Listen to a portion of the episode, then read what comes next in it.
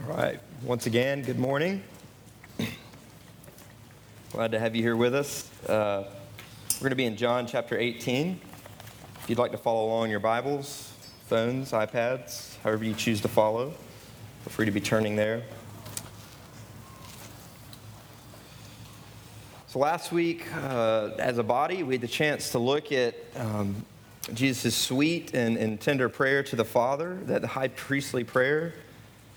Um, and it's appropriate to kind of ask the question, you know, in the hills of such a, an incredible high point in Scripture, this revealing of, of the, the Son's heart for the Father and his desire for his people to be united and loved together, we should kind of be asking the question what will follow, right? Jesus has implored for, for peace and unity among his people that, that mirrors and reflects the, the eternal peace and unity between the Father and the Son. And he's trusted himself fully to God's power. And so we might be surprised that, immediately following such a wonderful prayer, we have the betrayal of Jesus at the hands of one of his followers, no less. And on the one hand, we might want to look at that and say, wow, it didn't take long for that prayer request to fail. Uh, might be a new record.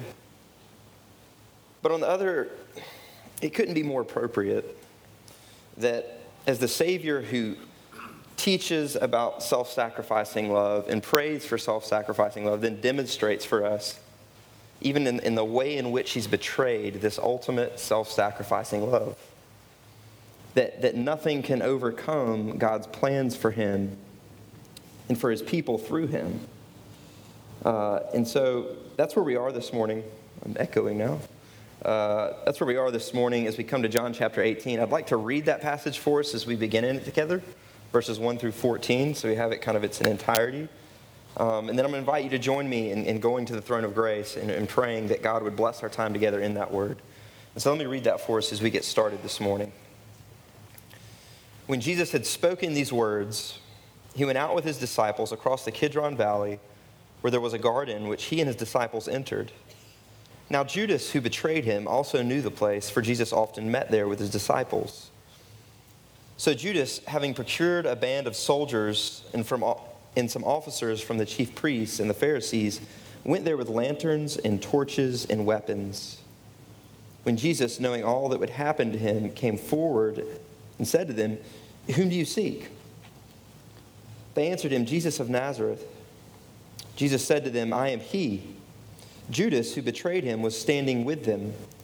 When Jesus said to them, I am he, they drew back and fell to the ground. So he asked them again, Whom do you seek? And they said, Jesus of Nazareth. Jesus answered, I told you that I am he, so if you seek me, let these men go. This was to fulfill the word that he had spoken of those whom you gave me, I have lost no one. Then Simon Peter, having a sword, drew it and struck the high priest's servant and cut off his right, he- right ear. The servant's name was Malchus. So Jesus said to Peter, Put your sword into its sheath. Shall I not drink the cup? That the Father has given me. So the band of soldiers and their captain and the officers of the Jews arrested Jesus and bound him. First, they led him to Annas, for he was the father in law of Caiaphas, who was high priest that year. It was Caiaphas who had advised the Jews that it would be expedient that one man should die for the people. Let's pray together. Gracious Father, as we continue our worship by turning attention to the reading and preaching of your word, we ask that just as you have been with us in our singing and our confessions of sin, in our prayers, that you would continue to be with us, that you would be faithful to move by your Spirit, that we might enter into a dark time in history, yet the time in which the light of the world was moving to save your people. Father, would you lay clearly before us the many ways in which we so often find ourselves operating like the officers and the Pharisees and even Peter in this passage, trusting in the world's plans, trusting in ourselves. And, as you expose those things, would you draw us unto Jesus, unto a Savior who is nothing less than God of God, very light of light, as we've confessed this morning whose name matters most in the moment where it seems he's been given over. Father, would you remind us that no one took his life from him and yet he laid it down willingly, obediently, faithfully, that we might know you and love you. We ask these things in Jesus' name. Amen. So I'm going to share, share something this morning that uh, if any of my students are here, they're probably tired of me mentioning, but I love the movie Sandlot. Um, I think it's just a great movie, and I, I feel compelled as a campus minister with my students to, you know, they, they watch a lot of digital media. Netflix is really popular, Netflix binges. And so I feel like I'm always kind of like needing to recommend good movies to them. like, this is something you should have seen. Um, Sandlot's one of those movies. There's so many things to love about it. These baseball fanatics that, that lose Small's dad's, stepdad's uh, Babe Ruth autographed baseball over the fence. Now they have to deal with the beast. And one of the things that's awesome about that movie is just the series of events, the, the, the many, many plans that unfold to get the ball back, right? Uh, it starts off with simple, like we'll attach a glove to a broom or we'll, we'll stick a stick over. Then they lower their friend uh, from a tree into the, into the beast lair, which seems kind of strange if they really believe this is a man eating animal. Uh, they, they attach a bunch of vacuums together and try and suck the ball up. They, they eventually build a, a cart with a catapult on it. And all of these things fail, and it leads to that, that pivotal moment, right? Where Benny gets out the PF flyers, guaranteed to make him run faster and jump higher because of some strange vision he has from Babe Ruth. Um, a little questionable there. But he jumps over the fence, he gets the ball, and that, that saves the day, right? No, like even that plan unfolds, I guess, somewhat successfully. He gets the ball in his hand. Doesn't really save them, right? At the, at the, end of the chase, the fence falls over onto the beast, and they decide well, we need to save this animal. And all they have in their hand is this chewed up, disgusting ball that has no chance of saving Small's life, right? He's done. And because they've caused so much chaos and destruction, they're just going to have to tell Mr. Mertle what's happened. But Darth Vader saves the day. James Earl Jones act of compassion, right? Uh, grace, not because of anything that they've done, only because their plans, without knowing it, have kind of led them to exhaustion, where the only thing they can do is go to Him, ends up being the one that saves the day. And as we come to this passage, I think one of the things we have to see is the number of plans that are unfolding in it. That everyone, there's, there's lots of people that are given to us in this short passage, and all of them have a plan, all of them have a scheme. This is how we're going to win. This is how we're going to fix the world. This is how we're going to protect ourselves. This is how we're going to secure things politically. That's, this is how we're going to protect our religious or our moral power. Like everyone has an angle. And Jesus, John is intent on making sure we know and see, is very aware of those plans. He, he doesn't walk into this ignorant. Instead, with full knowledge of what's unfolding, he intentionally springs the trap right? And in, in the moment of that, that trap being sprung, he even makes this startling declaration that, that floors the people around them, that shows without a doubt that he's actually the one in control. And though everyone thinks they have the plan that's going to fix everything, his plan actually is being served by all of their plans. He's, he's so in control and in power that it's not just that he overcomes their plans, but their plans become part of his plan. And I think that should matter to us. That because Jesus is in control in the very moment of his betrayal, it's this, this powerful invitation to all of us to quit trusting in the world's plans, to quit trusting in the wisdom of the world when we have a Savior who declares, I am. In the midst of his betrayal, as the world's darkest, most evil scheme unfolds, it's not enough to stop him. More simply put, Jesus' plan is better than our plan. And that should make all the difference. Why would we trust the power of swords and suits when Jesus turns the world's most evil scheme into a cog in his plan for salvation? And I think that's a question we need to wrestle with because one of the more startling aspects of this passage is, is by the end of it, everyone continues in that plan that they had, don't they? Jesus does some amazing things. It's kind of startling the way Jesus handles what unfolds, and yet at the end of the passage, everyone continues in their plan. And so it'd be easy just to view this as another detail trying to get to the cross. Okay, historical detail doesn't matter very much. And yet, if, if, if that's true, if, if so many people, even around you, in the midst of this event, can continue trusting in their plans rather than God's plan for them in Jesus, I think it's, it's important that we begin by confessing and repenting of our own scheming. Right? The, the first point to be made as we look at the passage together, if we're going to trust in, in God's plan for us in Jesus, is that swords and suits come to futility. Um, as I've already said, as we look at the passage together, everybody's scheming, everybody has an angle. Let's take a moment to appreciate that. Judas has chosen some degree of wealth, but probably more importantly, power, protection. Uh, he feels like things aren't going well, and now is the time to sell. Now is the time to get out. Uh, the religious leaders, right? Let's go get Jesus in the dark. Let's, Caiaphas was right. It, it'd be better if we just had this one person die instead of more and more people kind of continuing to follow him. Uh, I, I think it's interesting, and, and we should notice that it's not just a ragtag band of people. We're told that it's, it's soldiers and officers from the temple, the chief priests and the Pharisees. Uh, there's clearly already kind of a political action being taken. There had to have been some communication between the Jewish leaders and, and, and the leaders of uh, the Roman soldiers that, that, that, hey, we need this to happen.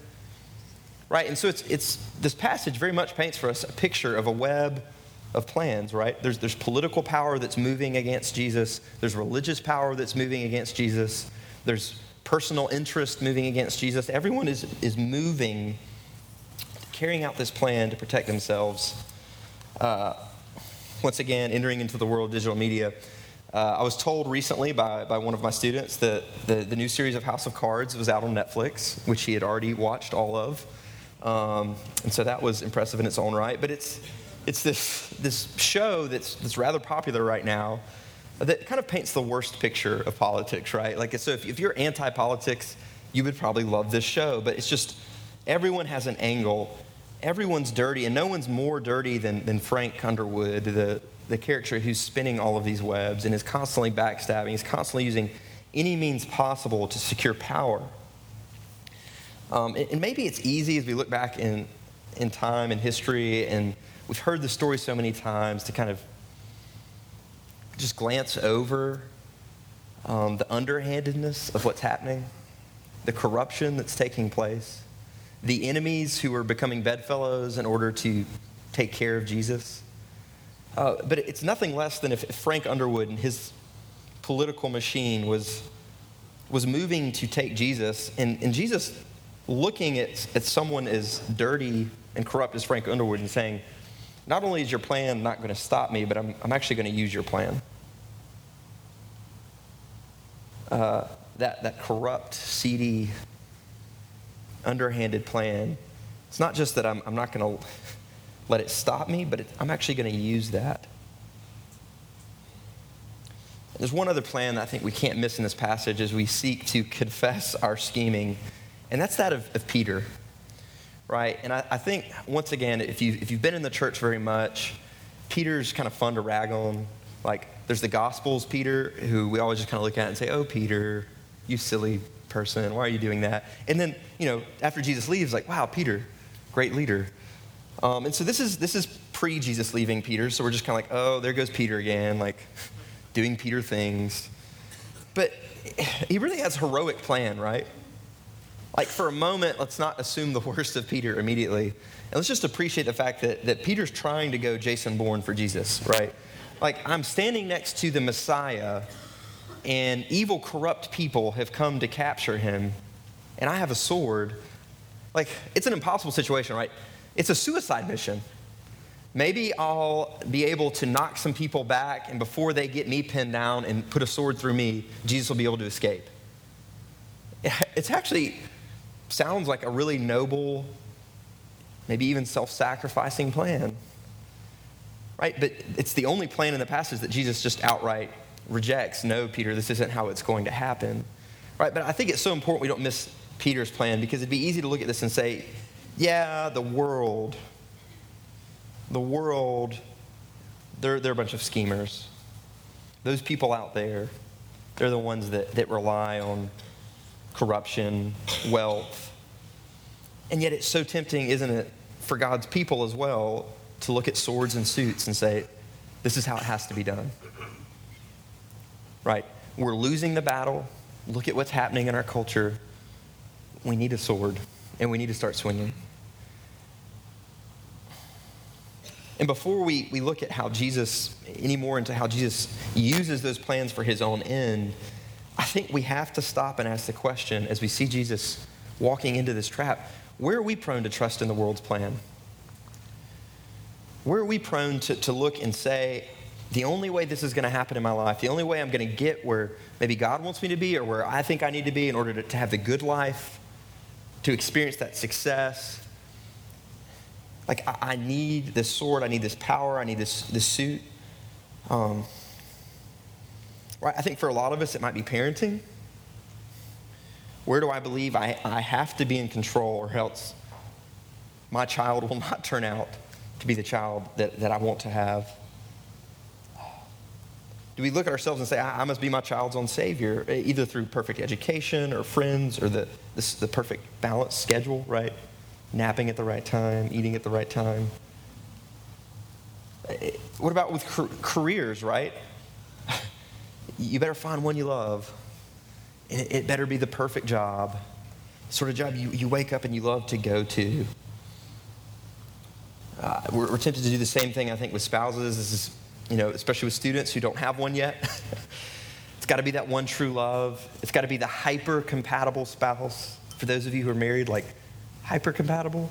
Maybe you're like, I love my wife, and I think we, we, we fit each other really well, but hyper compatible. Right. There's, there's so many things that the world looks at us and says, this is how you secure power, this is how you secure happiness, this is the logical, reasonable way to go about this. Um, I was struck by this especially. Uh, there's, there's some of us who gather in the church and, and do, some, do a book study together, and we just started a new book on, on friendship uh, by, by Wesley Hill. Uh, and in that, that book, his, his kind of first argument is that our culture is just opposed to friendship in so many different ways. There's these myths, or if we're looking at this passage together, we might say plans or schemes. Uh, there's, there's myths of freedom. We better not be too committed to anyone else in our lives, or else we won't have the freedom we need to find fulfillment. There's a myth of family and marriage, that, that family and marriage is so important that we, we can't have time for friendships or we can only pursue friendships after all that's secured. And I think friendships is a, is a particularly important for us to ask the question of this morning because what has Jesus just prayed for, right? He's just prayed that we would love one another in a way that, that mirrors his self sacrificing love for us. And that's the sort of love the world would look at and say, no. That's, you're giving way too much up. If, if, if you give other people that sort of power over you, if you live for, for others, how are you going to get where you need to get in your career? How are you going to have the amount of time you need to give to your family, right? There's no way someone can love the way Jesus loves. And that's a relevant question as we look at the church, right? Do we do the same thing with the church? Jump ship when things get bad, fire the guns when there's something we don't like. There's so many ways in which we, we look to power the same way the world does. The same, the same way someone else outside of the church would say, This is how you get change done. And I think in order for us to embrace the beauty of a Savior who gives himself over to the schemes of the world, we have to be able to confess our tendency, our disposition to trust the power of man, to trust the wisdom of the world, to look for fulfillment and meaning and purpose in other places, and to repent of that. As we've already done to some extent this morning, as we did our confession of sin together, the many ways in which we look to ourselves to be our Savior. We cannot self sacrificially love others unless we renounce continually the self serving powers and schemes of the world because they're utterly opposed to the plan of God for us in Jesus. And we can do that because of the good news that Jesus can and does use the scheming against his kingdom to save his kingdom, right? We've kind of been resisting jumping to that point, but it's so important to see just how central and integral this is to Jesus' plan, right? We're, we're told immediately in verses 1 to 2 that Jesus goes to this place um, uh, across the Kidron Valley where he was known to go. Jesus knows that Judas knows. This is where he often went with his disciples. And it's interesting, it's at night, there, there's, there's trees and, and probably lots of rocks and places around to hide. It would have been easy for him to escape, but instead in verse 4, we're told that he, he came forward, presumably out of the shadows, right? Like he's not trying to hide. And most importantly, in verse 4, he has full knowledge of what they want to do to him. Right? Our Savior is not one who's, who's wondering, how is it that God wants me to go about this? But he knows precisely what he's doing and where he's going, such that we could look at the, the statement in verse 14 that Caiaphas thinks he knows. Jesus knows all the better what that actually means, right? What his death is going to mean for God's people.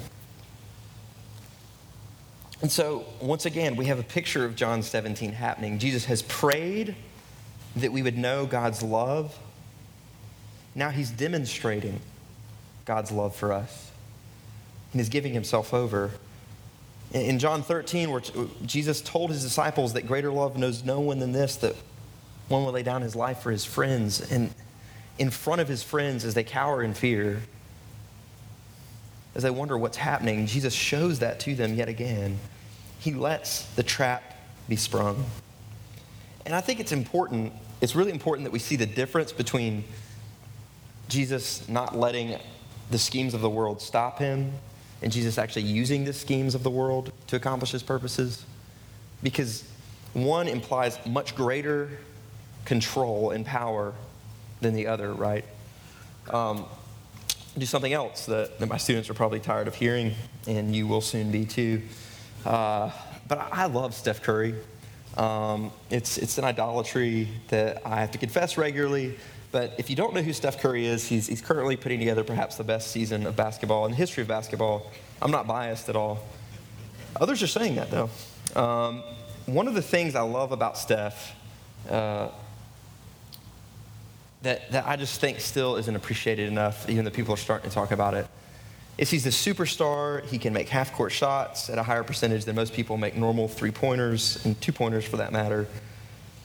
He's this incredible player in all these different ways, but one of the things that has been the key in his team being so good is that he allows himself to be trapped. He's probably the only player in history that consistently, consistently at 35, 40 feet from the basket just draws a double team.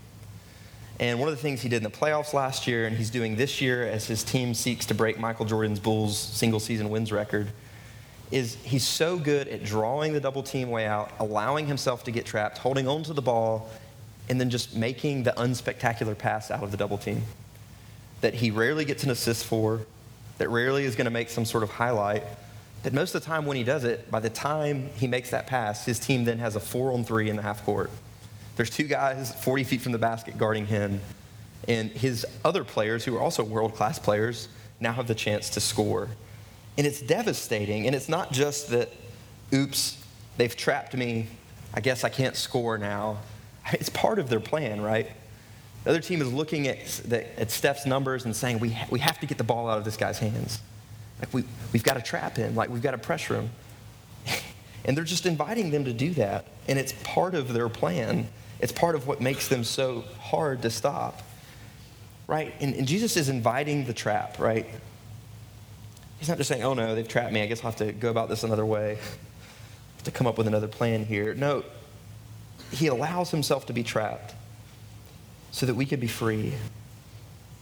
And if that's true in the darkest moment in history, if that's true in this seedy story of, of underhanded corruption and betrayal at the hands of his friend, no less, how much more so should this be true in our life, right? How much more so should we be able to look at the challenges and obstacles and the things we face and the things we look at and say, why is this happening? How, can God allow this? And say, not just, yes, this isn't going to stop God from pursuing his plan for me, but this can actually be part of God's plan for me.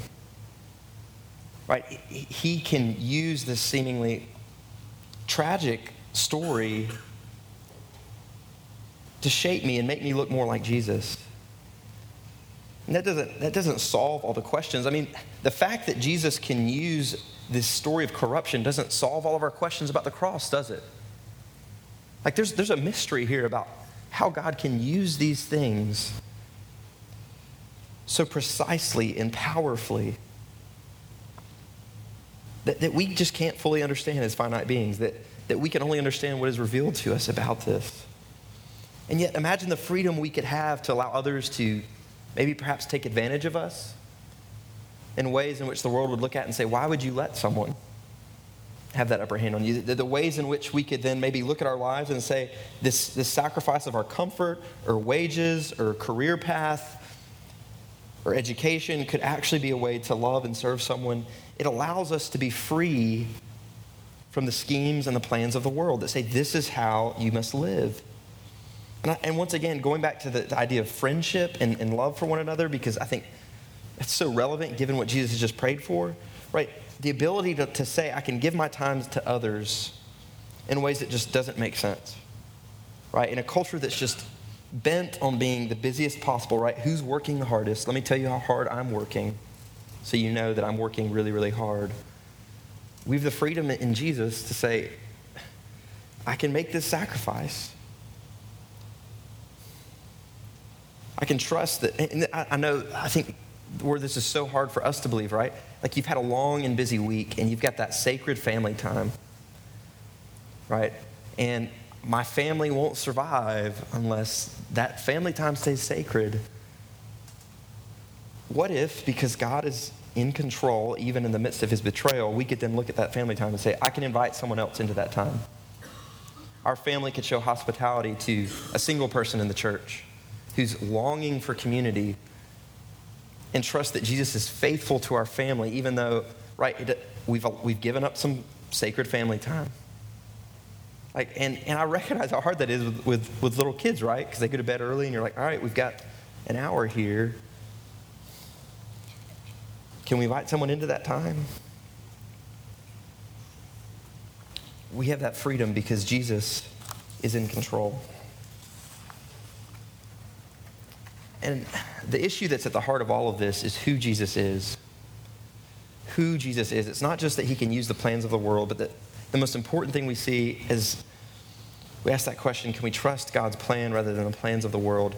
Is who is Jesus? His name is at the heart of this passage, isn't it? that in, in the moment of his betrayal, he, he utters this, this statement that, that perhaps maybe the way it's translated lends to it just its unspectacularness I am he. Um, if, if we were going through a series in, in the book of John, by the time we got to this passage, hopefully our antennas would be up and we'd say, Whoa, there's another I am statement. because in the Gospel of John, over and over again, John uses these I am statements by Jesus to structure his whole book, right? Who is Jesus is one of the central questions of the book of John. And one of the most powerful and difficult passages for those present in Jesus' day comes in John chapter 8 when Jesus is discussing uh, with the religious leaders timelines. And they're like, oh, wait a second, you weren't, Abraham's way older than you. And Jesus says, before Abraham was, I am. And they pick up stones because they know what he means. Right? He's using that, that word, that, that name that God gave to his people of himself I am. The, the truly self dependent, existent, eternal one. The creator God, the covenant faithful God, I am. And John tells us that Jesus goes back to that same phrase in the very moment that he gives himself over, in the very moment that the world would say, You've been caught. Look at your weakness. The system and the powers that be have won. Jesus says, I am. And it knocks them down, it floors them. It's this, this powerful moment where he asserts to them and to us, I'm in control, and the reason I'm in control is because of who I am. And as we look at this passage and say, Jesus is in control, there's nothing of the plans or schemes of this world that can overcome God's plan. The thing that should move us most is Jesus' identity that he is the Lord, right? Even in our call to worship this morning, we were reminded that the world trusts in, in chariots and horses but, but what does the psalmist encourage us to say? That we trust in the name of the Lord. that who the Lord is stands against all of the schemes and powers of the world. That it comes back to his identity. If you're, this is something we're doing a lot right now, teaching kids to ride a bike. Uh, we've got a pedalless balance bike that has been a big hit with Walker. We're trying to make that jump to pedals. Um, and there's so many things I can look at my son and say, right? Like, I know how to ride a bike. Look, I can ride a bike. Look, I'm strong enough to hold you. You're, you're pretty light.